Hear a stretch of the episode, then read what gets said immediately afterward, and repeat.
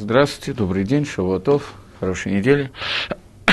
У нас 77-й урок, и я хотел бы немножечко обсудить некоторые аспекты Агады Шельпейсах, поскольку мы приближаемся к празднику Пейсах очень быстро и ненавязчиво. Я понимаю, что основная работа в Пейсах проводится в уборке помещений и так далее, но поскольку я не могу никому помочь брать помещение от Хомица по скайпу, то единственное, что можно сделать, это сказать несколько слов по поводу Агада Шельпейсах. Э, во время Лайла Седра у нас есть несколько мецвод. Часть из этих мецвод заповедей – это заповеди Дарайса и Сторы. Часть из них – это заповеди Дарабонан, от Рабанан. И Бейкарон, судя по всему, у нас есть основных две митсвы, которые митсвы истории, и все остальные митсвот, которые есть, это митсвы Дарабона. Может быть, если у меня, я должен посмотреть, есть еще один урок, то, может быть, мы поговорим еще что-то про Лайла Седр. Но сегодня я хочу отметить, что есть две митсвы Дарайса, две митсвы истории, которые есть в Лайла Седр. Это митсвы Ахилат Маца, Еда Мацы, и митсва Сипура Лициат Мицраим, митсва Рассказ об исходе из Египта. И написано, что даже если мы все хахамим, навуним и так далее, если все большие мудрецы Торы, тем не менее, Митсва у нас рассказывают про Ицеят Мицраем, «Выколя марбы басипур Ицеят Мицраем, и райза Мишубах». И каждый, кто побольше рассказывает про Ицеят Мицраем, это Мишубах, это очень хорошо и правильно. Так, за это время мне пришел вопрос длинный. Прошу прощения, вопрос по Пейсаху. Просто боюсь, что не могу успеть спросить до праздника. Рав Бен Ишхай, его книги по Галахе, ссылаясь на Сидур Рабейну Рашаш пишет, что если Пейс выпадает на Шабас, то на столе должны лежать 12 масот, которые включают в себя уже три стандартные. И как я понял, они должны быть расположены на шести тарелках, по две мацы каждой. Эти шесть пар должны быть в порядке, э, как шли в пустыне, перенося мешкан. То есть в середине две пары, оставшиеся четыре пары по бокам, Маца Коэна, Леви и Израиля посередине, если можно чуть разнести этот момент, вообще, если в наши дни такой мингак, если да, непонятно, что если маца должна быть на киаре, то как их все уместить? Или достаточно уместить на киаре только пары, которые в середине, большое спасибо, Рафа, Браха, Ва, Ацлаха. Я очень польщен вопросами периодически, которые мне задаются, и то, что Иов, который задает вопрос, думает, что я знаю все, что написано в Сидуре Рашаши и так далее. Я, честно так вот, положа руку на сердце, где микрофон, могу сказать, что я не видел даже в глаза Сидура Рашаша. Э, но существует Галаха в Шаббат, которая изложена, сейчас я не помню, либо в Ритве, либо в Ражбе, в одном из решений, который пишут, что Лех и Мишне, который должен быть на шаббат на столе, лекатхила изначально надо класть 12 хлебов в шаббат на столе. Не, не два хлеба, как мы делаем в шаббат, а 12 хлебов. Есть другой Минхак, который говорит, что перед каждым и каждым, он уже приведен даже в Мишне Бруре, что перед каждым из тех, кто сидит в шаббат за столом, не в Пейсах, а в обычный шаббат, должны лежать по две халы. Этот Минхак уже приведен не только в Решоним, это Ритва, если я правильно помню, но этот Минхак уже приведен прямо в Мишне Бруре. Минхак 12 холод, которые должны лежать в шаббат на каждом шаббатном столе, это Минхак, который известен, он приведен в Решоним, но известен он как Минхак Микуболим. Минхак Микуболим, Сидур Рашаша, это Сидур, который весь основан на Кабале, и основные каванот Рашаша, которые там написаны и так далее, это те самые каванот, которые мы сегодня не умеем лить кавен. И по многим мнениям это просто Иср Гамур нам это делать, поскольку мы перепутаем все, что можно перепутать и так далее. И это не надо делать, скажем так, мягко. Более грубо на тек и циот. Это просто человек Неправильно это делать, не буду объяснять, это и так понятно. Так вот, тем не менее, Минхак 12 холод изложен у решением и изложен у Микуболем и так далее. Мы этого не делаем, так не принято делать. Не принято даже класть по две халы между каждым из людей, которые находятся за столом. Хотя это уже изложено в Мишне Бруре, как Минхак, который надо лакатхил, но так тоже не принято. Э, Рашаш в этом Сидуре пишет, то место, которое вы процитировали, пишет о том, что поскольку обычно Лайла Седр в обычный день мы кладем три мацы – вместо леха мишне мы кладем три мацы, две из которых работают как леха мишне, как двойной хлеб. И мы кладем третью для митсва хилат мацы. Э, поскольку этот лайла седр приходится на шаббат, то фемидак мигуболем, как каждый шаббат у нас есть 12 холод, так и этот шаббат, несмотря на то, что он пейсах, есть 12 мацот. Те, кто придерживаются этого Мингага, еще желательно понимать примерно, что означает цифра 12 и так далее, то для них есть серьезный вопрос, как раскладывать эти 12 мацот, класть ли их на каре или класть отдельно, или как это соотносится с тем, что, может быть, нужно это сделать так, чтобы у каждого из присутствующих были по три мацы, а всего на столе, кроме этого, еще 12 мацот и так далее. Есть различные варианты, как это можно сделать. И все из этих вариантов, которые я сказал, возможны. Есть разные обычаи альпи кабола, которые можно сделать. Значит, пшада пашут, обычный пшад, который мы придерживаемся, альпи галоха, мы кладем три мацы – Значительно важнее, чтобы каждый из присутствующих съел по определенному порядку мацы. Определенное количество мацы, которое надо съесть. Но, может быть, я об этом буду говорить в следующий раз. В этот раз я не хочу говорить о количестве, сколько надо съесть. Может быть, я скажу, что в первый ахилат мацу нужно съесть минимум 20 грамм мацы, шельят, шельмихана, э, шельят, наверное, 22 грамма примерно, шельмихана 20 грамм, э, механической мацы, которая квадратная, надо съедать 20 грамм примерно за один раз, а машинные 22 грамма примерно. Это достаточно точные измерения, я не знаю, как их правильно мерить и так далее, взять весы. Это примерно треть, э, э, треть ручной мацы или половина машинной мацы. Окей, теперь э, я не придерживаюсь этого мингага, и поэтому я не знаю, как точно делают те, кто придерживается этих мингагим. Таких людей очень-очень немного очень-очень немного таких людей, которые э, мин, мин, Кабола, все Мингагим, в том числе этот Мингаг. Если вы каждый шаббат придерживаетесь этого Мингага, то имеет смысл это делать и в этот шаббат тоже. Если нет, то, безусловно, не имеет смысла. Теперь еще один вопрос. Э, сейчас. Да-да. У кого-то есть личный мингак, он оставляет после каждого шаббата небольшой кусочек хлеба и скапливает это до конца года, и потом сжигает вместе со всем хомицем.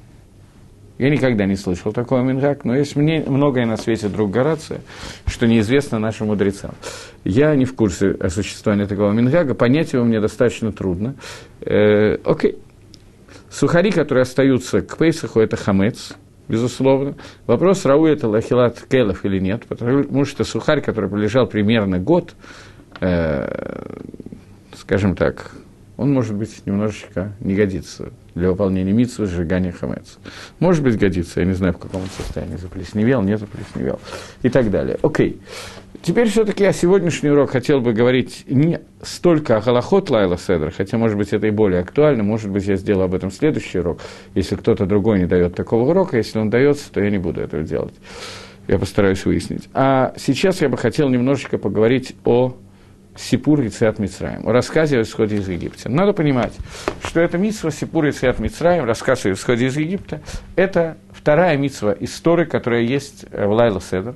Первая митсва, которая есть, это Ахилат Мацай, вторая Сипур и Циат Мицраем. Все остальные митцвот, которые я сейчас могу вспомнить, как Ахилат Марор, еды горьких трав, еды, э, что еще там, питья четырех бокалов и так далее, сегодня это Мингагим Дарабоном это Митсу Драбон, потому что Мидарайса это было в то время, когда существовал Корбан Пейсах, тогда и Марор, и Корбан Пейсах, это были жертвоприношения Пейсаха, это были Митсу Дарайса. Сегодня, поскольку у нас нет жертвоприношения Пейсаха, то Марор тоже становится Драбоном, и Арба Касот, который мы пьем, тоже становится Драбоном. Но вот Сипур и Цвет Мицраем – это Сипур Дарайса. И в этом Сипуре основное, на что надо уделить момент, это те Нисим, которые были, те чудеса, которые были во время, когда Акодыш Барагу, Всевышний Благословен будет он, выводил нас из Египта.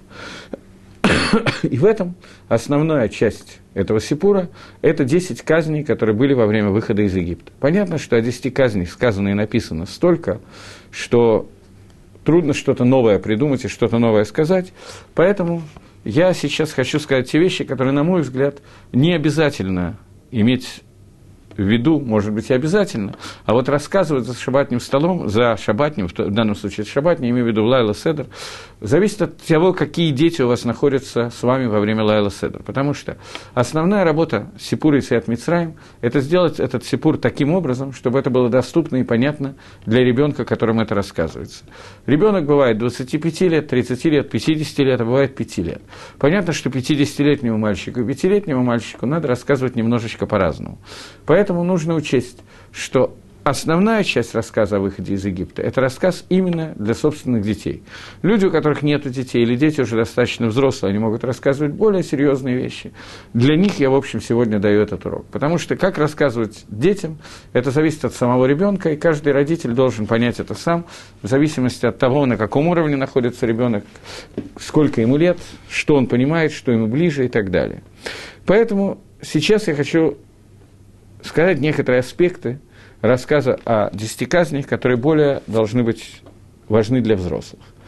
Начну с Мишны в трактате Перкея, вот, который задает вопрос. Мишна задает такой вопрос. Почему Всевышний создал мир десятью речениями? Достаточно было, разве Всевышний, говорит Мишна, не мог бы создать мир одним речением?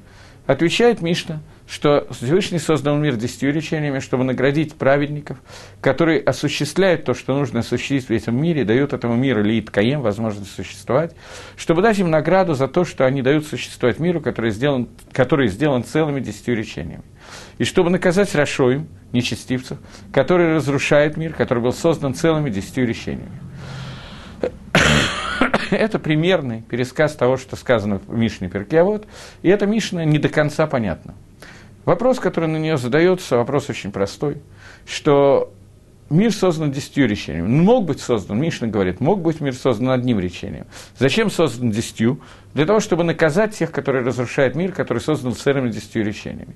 И это царики юны, это надо понять. Почему это надо понять? Допустим, на примере, который приводят нашими форшем, комментаторы вот, человек строит дом, заказывает дом. Цена такого дома примерно 100 тысяч долларов, я не знаю, взял первую попавшуюся цифру, 100 тысяч долларов стоит такой дом. Он говорит Каблану, подрядчику, который отвечает за строительство, лучше не ему, он строит дом и застраховывает, да, нет, он говорит что Каблану, что я тебе заплачу миллион, для того, чтобы, если кто-то повредит мой дом, он должен мне был заплатить большую сумму. Если кто-то разрушит этот дом, то за этот дом я с него возьму не 100 тысяч, а миллион. Но дом-то, цена дома не, не изменилась от того, что мне захотелось заплатить какую-то другую цену. Поэтому в случае, если дом будет разрушен, то тот, кто его разрушен, он должен его восстановить. И восстановление этого дома будет стоить те же 100 тысяч. Оно не станет стоить миллион. Поэтому непонятно, почему, если Всевышний мог создать мир одним решением, а создал десятью решениями, то в этот момент человек, который разрушает мир, его накажут за то, что он создал мир, разрушил мир, созданный десятью речениями. Тот, который получает награду, он получит награду за то, что он дает существовать миру, который создан десятью речениями. Если Всевышний мог его создать одним речением, то это и есть цена этого мира, одно речение. Ответ на этот вопрос на поверхности, он очень простой, но тем не менее его надо осветить. А именно ответ на этот вопрос говорит о том, что мир, который был создан десятью речениями, он отличается от мира, который создан одним речением.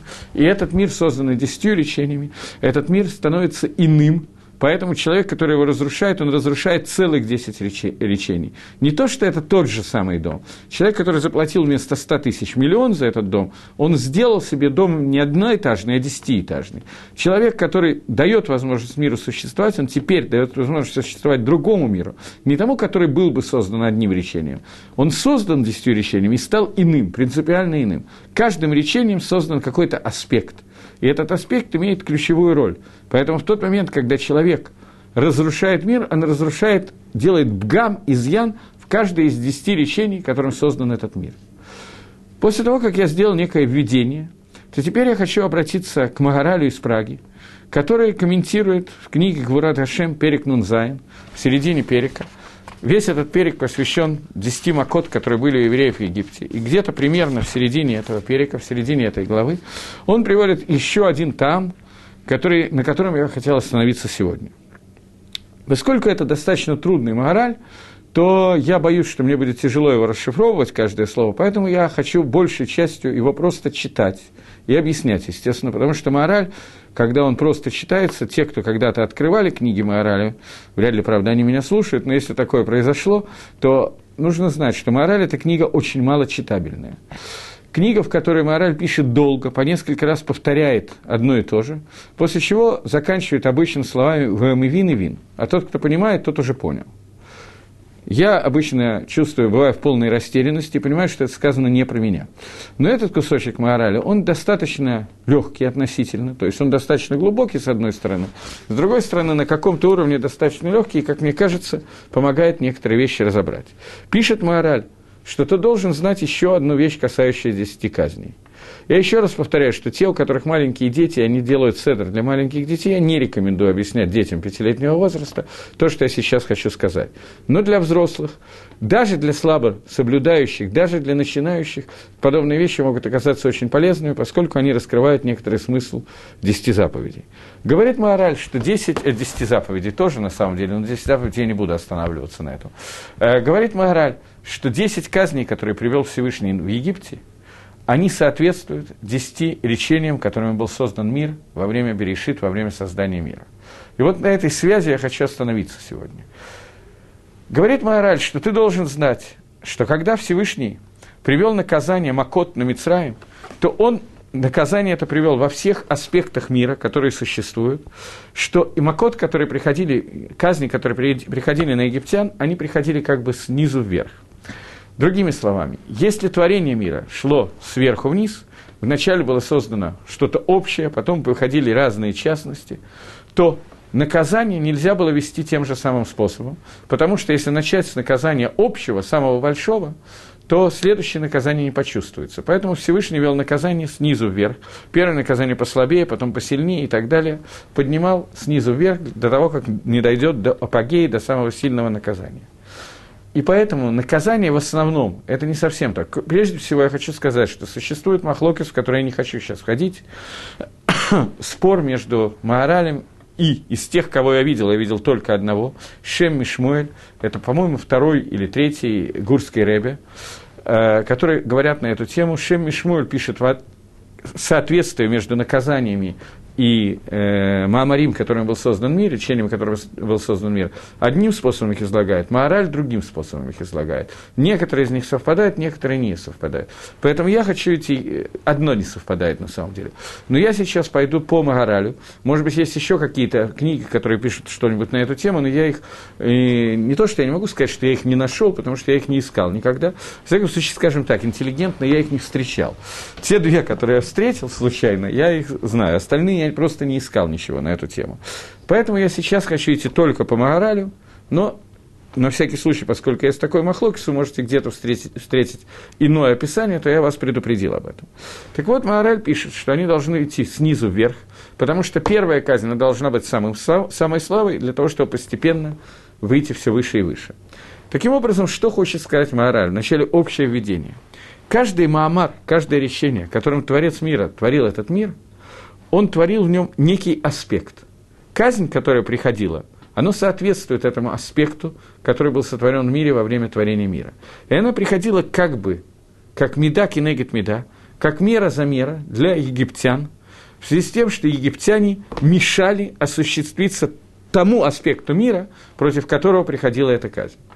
Любой пример, который мы возьмем, любой, мы сейчас это увидим более подробно как, на каких-то примерах, но Возьмем какой-нибудь самый простой пример. Мир существует для того, чтобы Всевышний с Маамаром X создал такие-то, такие-то аспекты этого мира. Египтяне не давали евреям выйти из Египта и сделать так, чтобы эти аспекты вышли в поле, стали действовать буфоль, технически работать в этом мире, а не просто существовать в аспекте в потенции, потенциально существовать. Египтяне, не дав евреям получить Торы, не давали этим аспектам выйти буфоль. Поэтому когда пришла какая-то из Макот, она пришла ударить по этому аспекту X по египтянам, которые не давали этому аспекту существовать. Это общий рисунок, общий клаль. И теперь начнем немножечко касаться против этих вещей. Я еще раз говорю, что я отдаю себе отчет, что это вещи довольно тонкие и достаточно сложные. Тем не менее, мне они когда-то довольно недавно, таки, вот, чуть не в прошлом, в позапрошлом году, когда я на это наткнулся, безумно понравились, и мне кажется, мне уже несколько лет прошло, как я это встретил где-то, и мне это очень понравилось, и раскрывает для меня какие-то аспекты. Поэтому я делюсь с вами просто своими ощущениями, основанными на том, что пишет Маораль. Теперь двинемся дальше. Пишет Маораль, что «Хилкею Алама Масара» – есть 10 частей этого мира.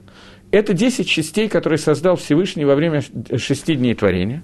И каждому хелоку и каждой части соответствует один из маамарим, каждый сам по себе. Всего этих маамарим, всего этих речений 10. 10 речений, которым Всевышний создал мир. Э, здесь нужно сделать небольшую остановку, чтобы отметить, что мораль об этом пишет как о простой вещи, хотя это совершенно не очевидно. На эту тему есть махлокис между Сифрей Кабала и Геморой. Мораль идет здесь по Геморе Рожашона. И пишет, что первый Маамар, который был, это Маамар Берешит. Дело в том, что слов «вайомер» или «и создал» и так далее, сказал Всевышний, создал Всевышний, то, что мы при, принято у нас называть Маамарим, мы можем встретить в Парше Берейши столько девять и сказал Всевышний, и создал Всевышний, и так далее.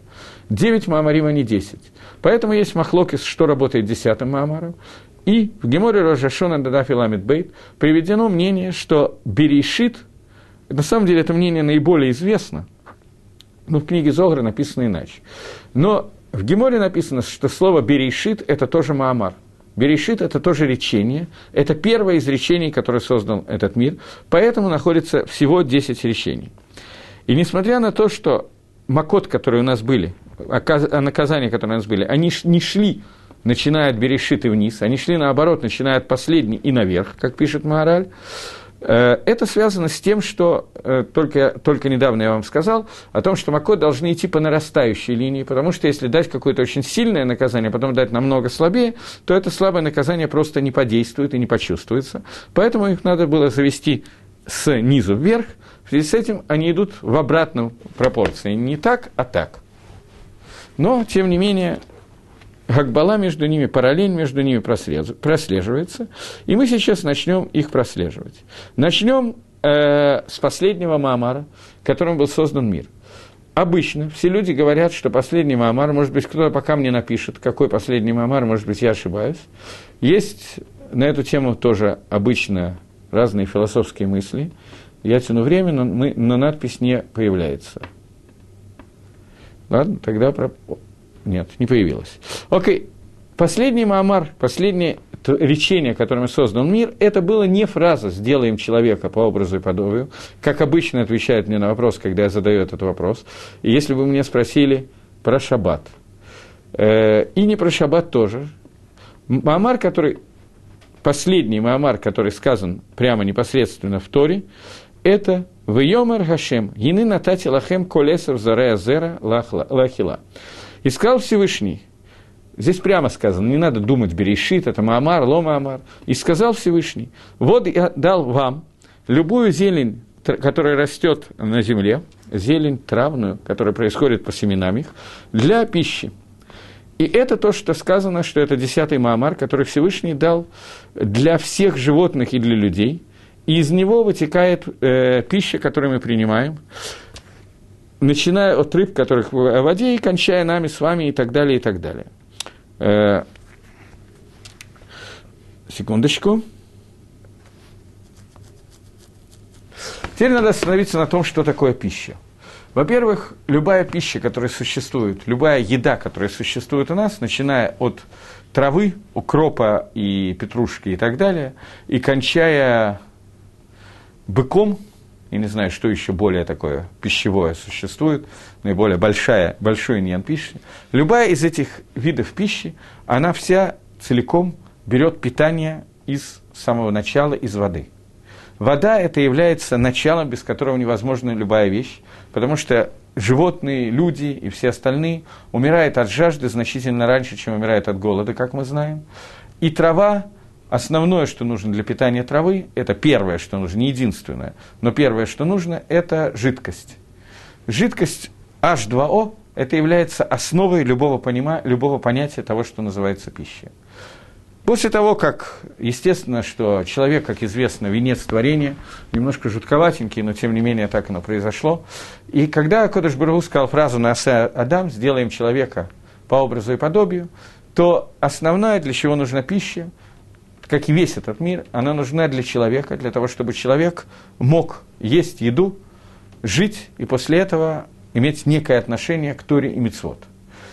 Когда человек ест эту еду, еда превращается в кровь, а через кровь превращается в басар и так далее. Поэтому люди так часто называются в Торе, их называют басар вадам.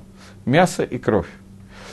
Поэтому кинегит, соответственно речению, и сказал Всевышний, э, как он сказал, я уже забыл, вот я дал вам всю зелень травную для еды, согла...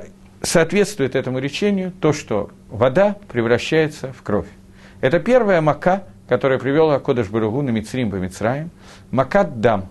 Мака, которая состоит из того, что то, что должно было являться источником пищи, превращается в то, что должно стать результатом. Зекинагидзе.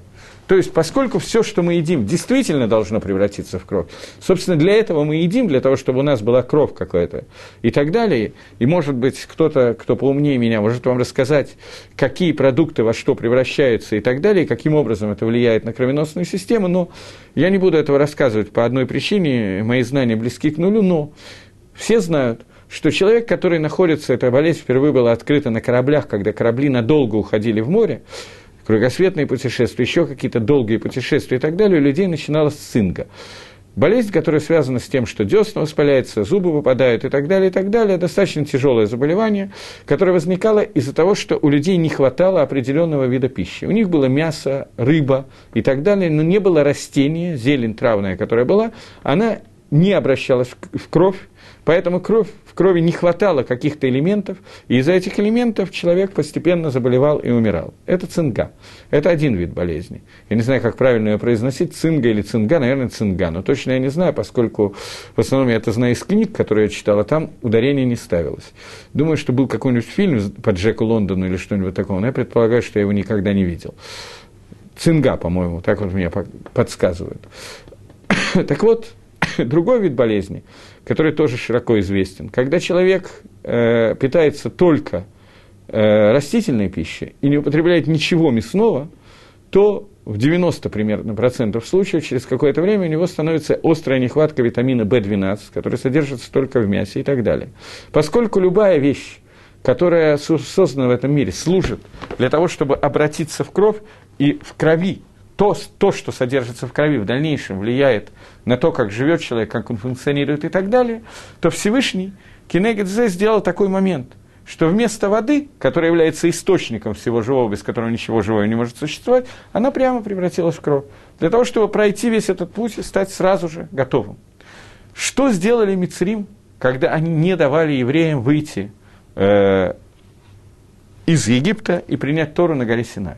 Когда Маше и Арон приходят к египтянам и говорят «Шалаха Тами в Авдуне», «Отпусти мой народ, и он будет служить мне», Коамар Гашем, так сказал Всевышний, отпусти народ, и он будет мне служить.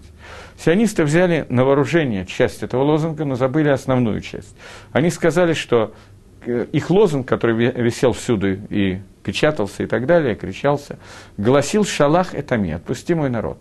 Но сейфу, окончание этого лозунга, «Ва Авдуни, и он будет мне служить», про это как-то забыли. Так вот, Авдуни – это то, с чем пришел Маширабейну и Аарон к фараону и попросил отпустить народ для того, чтобы он служил Всевышнему. Служба Всевышнему – это то, для чего Всевышний создал человека, сказав на Асе Адам, сделаем человека. То, для чего Всевышний дал человеку пропитание. Изначально это пропитание было только зелень травная. Только после Ноха, после потопа, мясо было разрешено в пищу человека. Адам и решен тоже ел мясо. Но он ел мясо до того, как он ел от дерева познания добра и зла. После этого мясо ему было запрещено, и то мясо, которое он ел, это что-то не очень понятное, которое ангелы кормили. А, на Азов эту тему, не будем сейчас в нее входить. Но пища была дана, создана для человека, только для того, чтобы человек был бецалмейну кедматейну, бецелом и дмут шелякодыш баругу.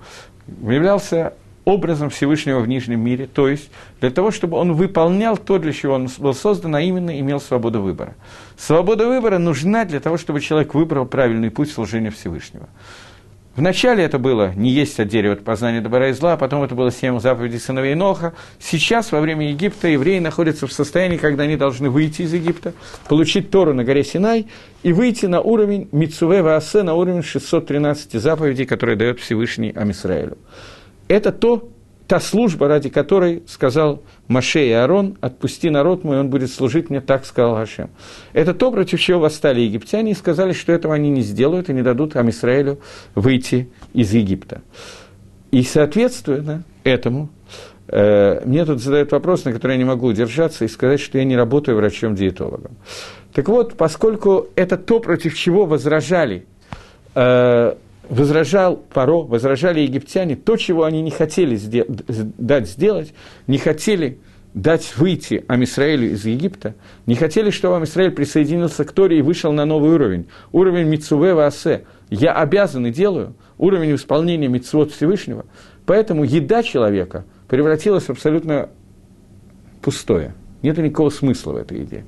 Мы с вами говорили, я помню, что я говорил об этом в прошлом году, но поскольку мы сейчас как бы сделали перерыв в Берхад Амазоне, и для того, чтобы остановиться на Тфиле Пейсах, на очень длинной Тфиле Пейсах, которая называется Агадашель Пейсах, молитва Пейсах, Агадашель Пейсах, но тем не менее мы находимся в Берхад Амазоне, я много уделял внимания тому, чтобы сказать, что еда, которую человек ест, и сейчас я повторю это еще раз, еда, которую ест человек, она является средством перевода материаль, соединения материальности и духовной и духовности этого мира. В тот момент, когда человек ест не для того, чтобы превратить еду в какую-то духовную субстанцию, а просто для того, чтобы пожрать, как большая часть нас делает регулярно и систематически, в этот момент эта еда перестает иметь свой смысл.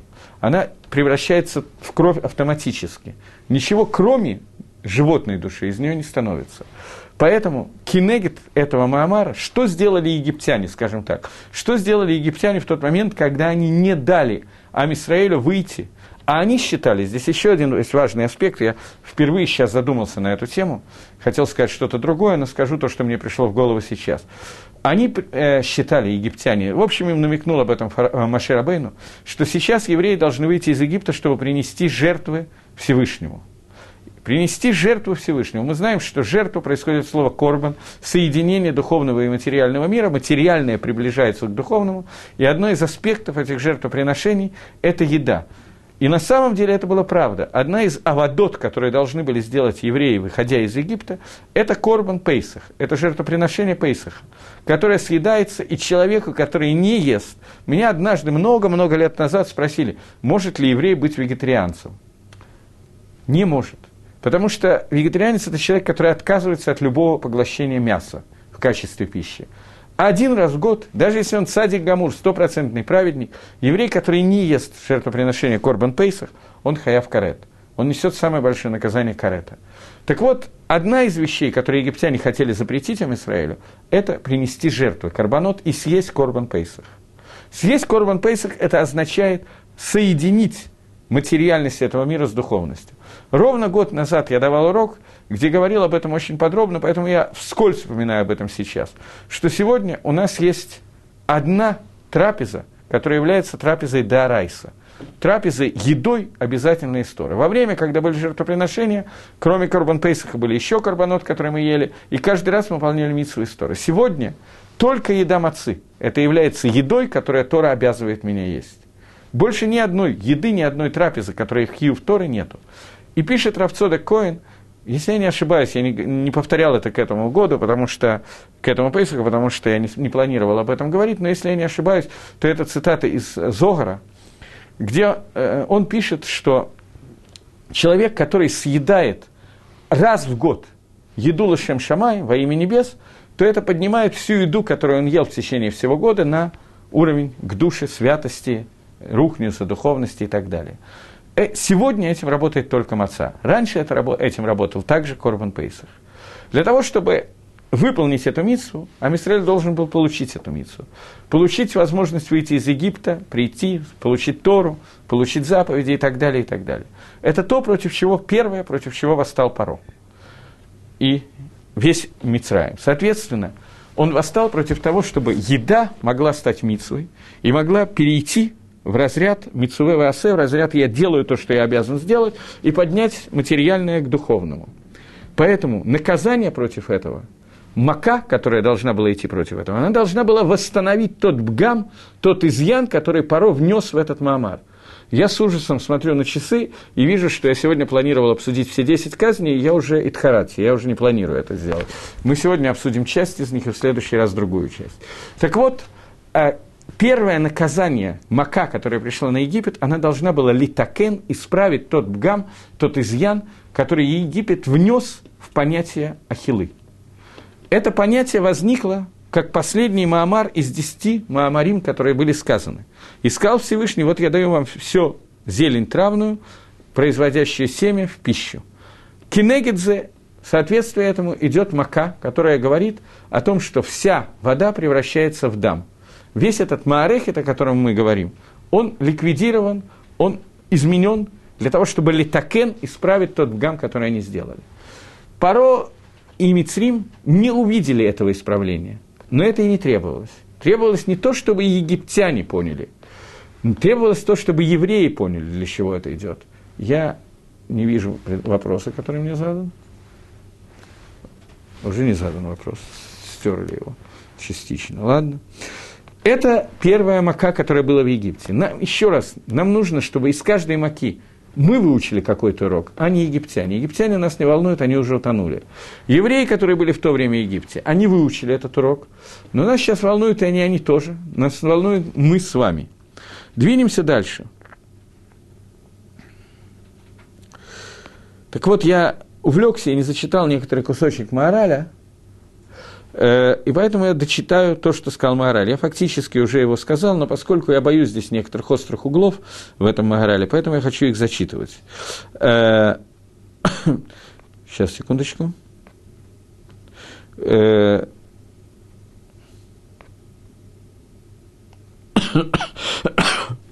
Десятый Маамар, говорит Маораль, он создан был Всевышним таким образом, что для Баалы и Хаим, для всех живых существ, их парноса, их мезонот, их пища была посредством того, что их мезонот превращается в, э, в, возвращаются в вид крови. И так же, как кровь, э, она снабжает Баальхаем э, животных там, что, так, что кровь превращается в часть мяса, и из крови получается вся, все пропитание, которое есть у живого существа, и это и есть его жизнь. Я добавляю к Магаралю то, что в Торе сказано, что когда вы будете убивать животных, то кровь выливайте на землю, потому что дам гуга нефиш, потому что дам – это душа, кровь – это душа. Здесь Всевышний изменил этот Маамар так, что вся кровь превратилась, э, вся вода превратилась в кровь. То есть, фактически, этой казнью был изменен первоначальный замысел творения, временно, на несколько дней, но изменен таким образом, что вся вода превращается в кровь. И так же, как этот Маамар был мидбатель аннулирован, э, был бы аннулирован, если бы не хватало крови, то, что кровь является пропитанием животных, также это привело к Гефсиду и к Килкулю, к, к ухудшению, к Килкулю, к разрушению, когда появилась дополнительная кровь, та кровь, которая не должна была существовать. Кровь должна существовать внутри, не снаружи. И так далее. Окей. Первую казнь мы более или менее разобрали. Если есть вопросы, напишите, пожалуйста, потому что я не очень, я не давал урока так подробно по этому Магаралю, я касался его в прошлом году где-то, но сейчас я даю это впервые, поэтому я не знаю, насколько я доходчиво и ясно излагаю то, что я хочу сказать. Пока нет вопросов, я продолжу дальше. Второй Маамар, то есть вторая Мака. Вторая Мака, кто помнит, какая была вторая Мака, которая была у египтян? Цфардея. Цфардея – это жабы лягушки, нашествие лягушек. Она соответствует Маамару, который сказан был. И Шрицу Гамай, вот здесь вот, Маораль начинает уходить от другого Магалаха. Я сказал, что есть два Магалаха, как это объяснить, которые я видел. И здесь Маораль пишет э, казни, вернее, не казни, а Маамарим, которые соответствуют одно другому, не в том порядке, который они сказаны были в Торе. Он начал с последнего Маамара, и теперь он начинает прыгать. Потому что каждый Маамар должен соответствовать казни, каждой казни, и он не должен идти ровно так, вот 10, 9, 8, 7 и так далее. Поэтому Маораль пишет, что э, казнь Сварде, она соответствует Маамару, который сказан в Торе, и Шрицу Амаим Шерец Нефиш Хая – воскишит воды, э, э, шерец, насекомыми, присмыкающимися, нефиш хая, душой живой. Это Маамар, который был сказан. Слиха, это не мама, э, да, это Мамар, который сказан. И он был идбатель посредством шерец нефишкая, которая была здесь дополнительным. То есть, Акодыш Баругу Маамаром создал тот шерец, тех присмыкающихся тварей и так далее, змеи, жаб и все, что вышло из воды, земноводных, я не знаю, как мы сегодня все это назовем, земноводных и присмыкающихся, наверное, так мы сегодня это назовем современной терминологией, которые создал Всевышний, он создал их в определенном размере, в определенном количестве, в определенном качестве. Столько, сколько их нужно в этом мире, а не больше. Во время Мака Цвардея было сделано так, что их количество было резко и качество было резко изменено. Был сделан тасефет, дополнение к этому. Тасефет, мы говорим, что это Коля массив горех, всякий, кто добавляет, он уменьшает. И вот это дополнение, которое было сделано, они пришли таким образом, что это стало макой. Всевышний как бы сделал дополнительных вот этих вот животных, которые являлись макой в Мицраиме, из которого был нарушен седер Маамара, который был создан в первые, в первые дни творения. И это было изменение законов природы. Здесь нам несколько более тяжело, и я не знаю, насколько мне стоит в это входить. Посмотрим, может быть, я начну и увижу, стоит мне продолжать в том же духе или нет. Здесь несколько более тяжело проследить, чему соответствует этот Маамар, какому конкретно изменению, э, вернее, как, как эта казнь технически меняет, что египтяне Пагу о, вот так вот лучше всего начать. Какой именно бгию, какой именно изъян сделали египтяне в тот момент, когда они не выпускали Амисраэль, и когда они порабощали народ Израиля и не давали им служить Всевышнему. Как это связано с Маамаром и Шрицу Амаем и так далее. Понимаете? Здесь проследить это несколько более тяжело, чем э, в прошлый раз. Э, для того, чтобы это проследить, нужно войти в довольно сложный сферот – в прямом смысле этого слова, довольно сложные сферы. И мораль это делает не здесь, а делает это в другом месте, в другом Маамаре, где он сравнивает 10 казней, которые были в Египте, в Египте с 10 сферот, которые, через которые Всевышний проявляется в нашем мире и которыми Всевышний э, управляет этим миром. 10 сферот, которые есть, они идут, кроме последней, все время по три – 3-3-3. Поэтому казни тоже идут таким же образом, кроме последней серии казни, где казнь Пахарот вынесена отдельно. Эти казни связаны с управлением мира, который Всевышний управляет как бы тремя векторами. Хесед, Дин, Рахамим. Бесконечное добро, э, бесконечный суд – Самый правый, это, вот отсюда надо начинать, самый правый – это бесконечное добро, самый левый – это бесконечный суд, и средний – это милосердие, которое является соединением этих двух кавим. Так вот эти три кава, три направления, которые есть, они прослеживаются во всех казнях. И через медот, который мы называем медот, качествами и так далее, цварде – это такое некое холодное, абсолютно но абсолютно холодная вещь, она хладнокровная. Если мы возьмем в руку жабу, это, кроме того, что это неприятно, немножко противно, мальчики, я помню, всегда очень любили играть, бросать на девочек и так далее. Когда я был совсем маленький и отдыхал в деревне, я помню, что это было любимое занятие подрастающего поколения и так далее, но э, дотронуться до него у меня вызывала некоторая неприязнь такая, как змея, жаба, вот все вот эти вот твари, не знаю, как их лучше по-русски назвать, они холодные. Первая э, казнь, которая была, она была связана с понятием дам. Дам – это меда, которая, мера, качество, которая называется эш, каас, злость, гнев, горячность, хамимут. Вторая казнь, она идет, она, первая казнь шла из медат хесед. Хесед – это вот человек, который горячо хочет что-то. Обратная казнь, холодная, это отсутствие температуры, ровно обратная казнь.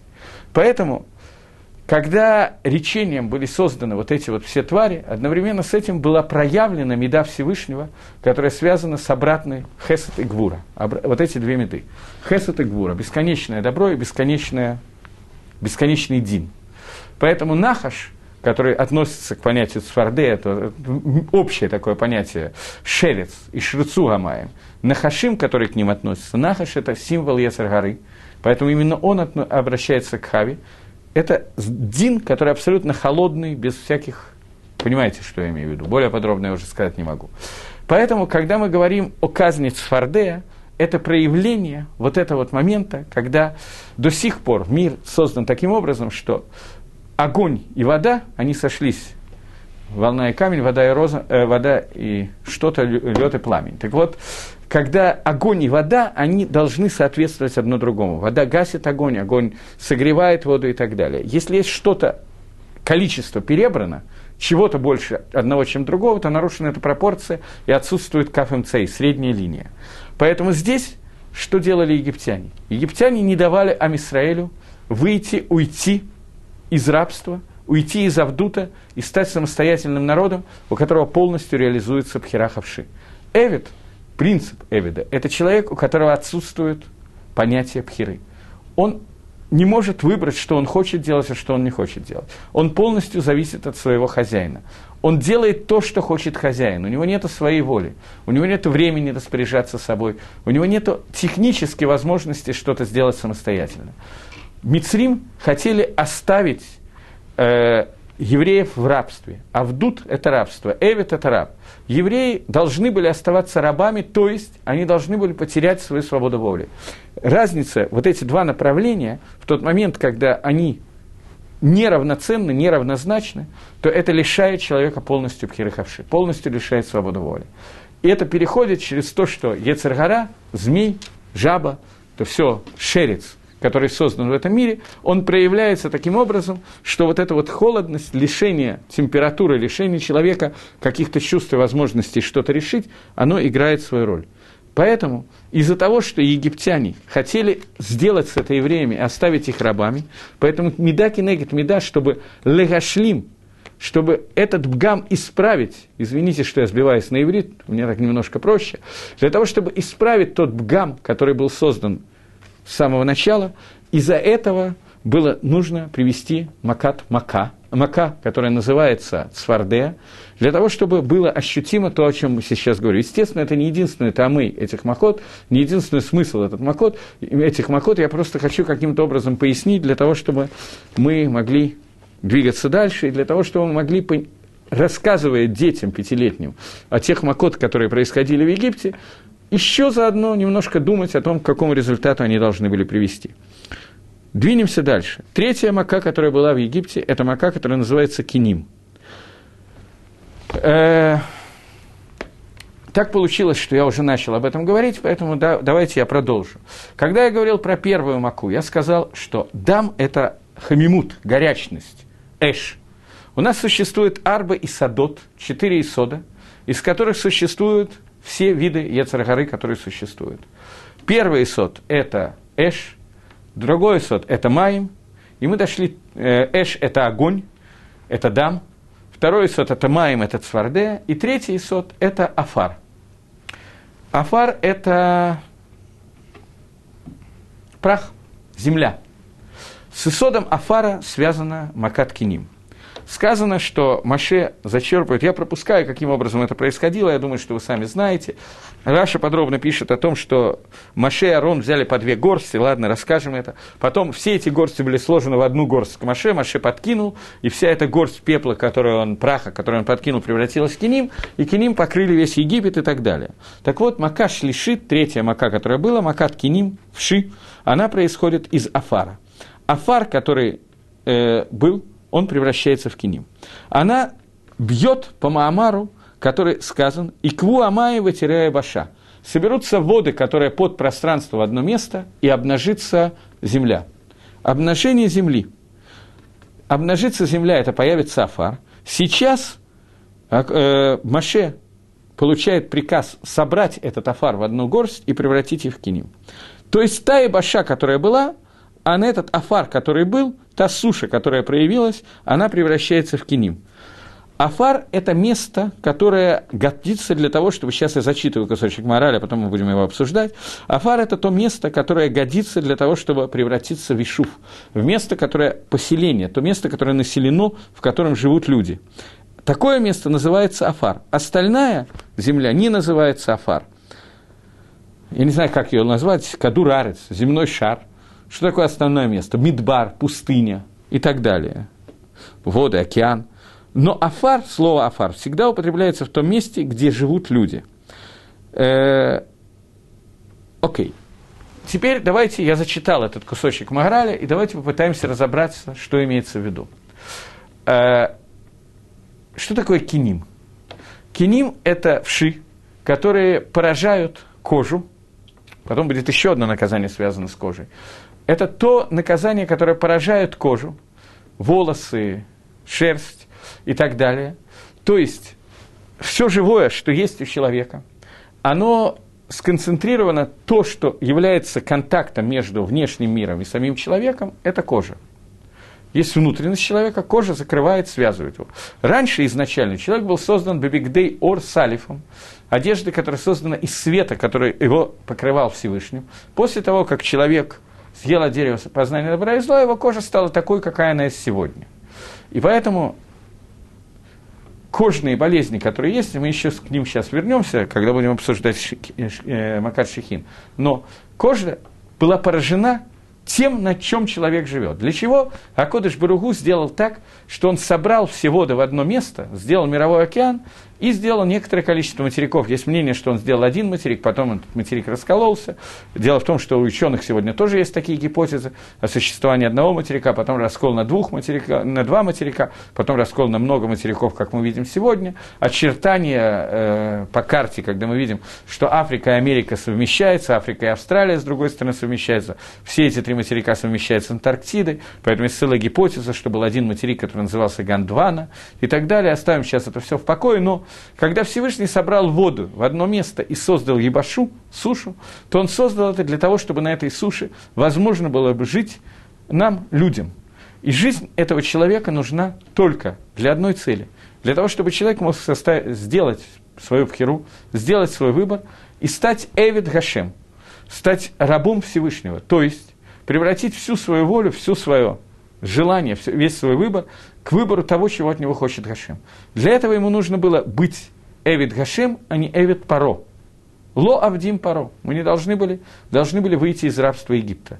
Поэтому Египет, который не давал им Израилю выйти из этого рабства, он делал бессмысленным творение Ибаши, творение суши, которое было создано в шесть дней творения. Поэтому Кинегидзе, наказание, которое должно было получить, дать, дано быть Египту, оно должно быть такое, что Египет, весь Египет должен превратиться был в чесательный аппарат, который будет заниматься исключительно тем, что весь чесаться. Они не могли существовать таким образом. Весь Афар, та и Баша, существование которой, та суша, существование которой перестало иметь смысл, она сама превратилась в насекомых, которые не давали жить Египту, для того, чтобы показать меда кинегет меда для евреев, для египтян, в основном для евреев, показать, что существует необходимость того, чтобы ебаша, суша, существовала для дарования Торы и для того, чтобы Амисраиль вышел из Египта. Это следующее наказание, которое было дано. Почему меня спрашивают именно вши? Потому что именно вши рождаются из земли. Как известно, это фраза, за которую меня могут побить камнями, но тем не менее Гемора говорит в трактате «Шаббат», что в шей можно убивать в шаббат. Почему в шей можно убивать в шаббат? Потому что шаббат запрещ... в шаббат запрещена шхита и любой вид на тела на шама, забирание души. Нефиш, на шама, неважно что, душа, ее нельзя убивать, нельзя проливать кровь, нельзя умертвлять в шаббат и так далее. Только тех тварей, животных, людей и так далее, у которых есть эта нашама. Нашама есть у того, кто происходит посредством э, при урви, плодитесь, размножайтесь. Говорит Гемора, что вши, киним, не происходят от того, что плодитесь и размножайтесь, они происходят из земли, из афара. Доказательство этому этот посук, что афар превращается в овшей. Понятно, что сегодня мы знаем биологию, анатомию и так далее, и знаем, что современные животные, которые называются вшами, происходят другим способом. Они происходят именно посредством снесения яиц, и эти яйца можно найти, увидеть в микроскоп, посмотреть и увидеть даже то, как они вылупляются и превращаются в шеи и так далее. И они происходят посредством приюрвии, стандартное размножение – есть несколько мигалхим, которые объясняют противоречие. Это один мигалах, один путь объяснения, что киним, о которых говорит Тора, это не те киним, которые мы видим сегодня. То, что мы сегодня называем шами, это не соответствует тем шам, о которых говорит Маше фараону, и не соответствует о тех шах, о которых говорит Гемора. Другой Маалах, который объясняет, говорит, что... Э, я сейчас помню только два. Третьего я не помню. По-моему, был еще один, но я помню два. Второй мой Аллах, который я видел в книге Рафаэльяу Деслера, в примечаниях книги Мехтав Мильяу, он говорит от имени, по-моему, Хазаныша, он говорит о том, что Тора была дана нам э, в определенное время, и заповеди, которые были даны нам, они были даны нам в соответствии с теми знаниями, которые у нас были в это время. Сегодня наши знания могут измениться, потому что наука меняется. И несмотря на то, что наука меняется, несмотря на это, мы сегодня должны исполнять те заповеди Торы таким образом, как они были даны в тот момент, когда, когда они были даны в соответствии с нашими знаниями того времени. И Тора их давала в соответствии со знаниями науки того времени. Несмотря на то, что сегодня эти знания могут измениться, заповеди не изменятся. Поэтому в примечаниях книги Равдеслера Мехтав Мильяу написано, что мы имеем полное право убивать э, вшей, несмотря на то, что сегодняшние вши, согласно современной науке, плодятся и размножаются. Тем не менее, поскольку, согласно знаниям Торы, того времени они не плодились и размножались, то Тора разрешила их убивать. И это те самые вши. Но поскольку в то время считалось, что они не плодятся и размножаются, то Гашем дал это разрешение в соответствии с, с нашими знаниями того времени, а не в соответствии с нашими знаниями сегодня. Окей, так или иначе, вши, о которых говорит Тора, это те вши, которые происходили из Афара, поэтому наказание было дано именно в Шаме. Теперь у меня я вижу, что не очень много времени, и я постараюсь еще хотя бы одну казнь обсудить, четвертую, и остальное, вероятно, нам придется оставить на следующий раз, хотя я планировал в следующий раз совершенно другое занятие. Нашествие диких зверей, эрифраф, оно соответствует Маамару, говорит Магараль, который говорит «Таци арец нефиш хая» «Пусть произведет земля душу живую». А Кодыш Баругу изменил этот Маамар – таким образом, что звери, которые должны были быть произведены на Земле для какой-то более или менее гармоничного сочетания того, что существует в мире, теперь они появились на Земле для того, чтобы истребить целую страну, истребить огромное количество жителей Мицраима. С чем связано это? Другими словами, нам надо увидеть связь между тем, каким образом то, что евреи не могли выйти из Египта по вине египтян и Паро, Каким образом это делало Бгам, изъян в Маамаре Всевышнего, когда Всевышний сказал э, «Тоци гаарец нефиш хая». Всевышний сказал, пусть произрастет земля нефиш хая, душу живую. Все нафашот хайот, которые были созданы землей, они должны были служить человеку. Э, в Геморе Элумициес, есть такая Гемора Элумициот, э, Баумиция, Гемора, которая рассказывает о законах, находках и так далее. Гемора приводит такой момент, который говорит о том, что у нас есть заповедь, если я увидел осла своего врага, или даже своего друга, не имеет значения, который лежит под тяжелой ношей, то я должен его разгрузить и помочь этому ослу. И нагрузить, соответственно, помочь человеку. И то, и другое я должен сделать.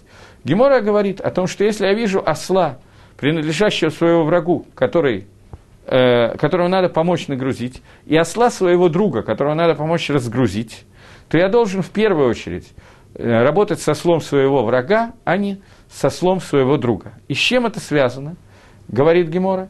С тем, что я должен работать над своими, э, над своими медот, над своими качествами, а именно я должен э, каким-то образом сделать так, что несмотря на то, что есть человек, к которому я плохо отношусь, а несмотря на это, я должен как-то ему помочь в первую очередь. Спрашивает Гемора, как же так? Ведь осел, который моего друга лежит нагруженный, он мучается, а мучение животных – это заповедь истории. Говорит э, Гемора, что несмотря на это, я должен вначале помочь своему врагу, поскольку это важно для того, чтобы воспитывал свои медот, улучшал свои качества. Говорит нам Иосиф – как может быть воспитание своих качеств важнее, чем какой-то запрет истории, который я сейчас нарушаю? Отвечает Навыке Иосиф таким образом, что в тот момент, когда я воспитываю свои качества, то я делаю так, что животное страдает и мучается. Но это не имеет значения, потому что все животные, которые созданы в этом мире, они созданы для меня. Поэтому, если мне нужно мучить животного, и человек от этого получает какой-то ревах, то это можно делать. Например, Приводится самый простой пример. Шхита – это тоже мучение животных. Может, кто-то вам расскажет, что животное во время шхита не мучается, я не знаю, я не проверял. Но в любом случае, безусловно, какое-то страдание во время шхита есть. И тем не менее, несмотря на это, человеку разрешено э, резать животное, потому что оно нужно для пищи. Осел, он вообще в принципе предпочел бы не возить какие-то тяжести, а стоять и кушать или еще чем-то заниматься. И тем не менее, Гакодыш Барагу разрешил мне использовать животные, ездить на лошади и так далее, и так далее. Любое использование животных, поскольку все животные созданы для меня, поэтому это не называется царь Балайхаем, не называется мучением животных. Таким образом, животные нужны для того, чтобы человек их использовал. Для этого они были созданы. Но сам человек нужен для того, чтобы он выполнял волю Творца. Таким образом, существование животных нужно для того, чтобы с их помощью человек мог выполнить волю Творца. Поэтому Ноаху было сказано забрать животных в ковчег, и животные были спасены. Поэтому человек, когда он идет получать Тору, он, животные должны существовать. В тот момент, когда его не пускает получить Тору, нет смысла существования животных. Поэтому мака, который привел Акодыш Баругу на Мицрим в Египте, это мака, когда животные пришли для того, чтобы стукнуть египтян, показать, вы не даете нам возможности существовать для того, для чего мы созданы, получите. Это четвертая мака, и остальные шесть макот Байзра Дашем мы разберем в следующий раз. А сейчас до новых встреч.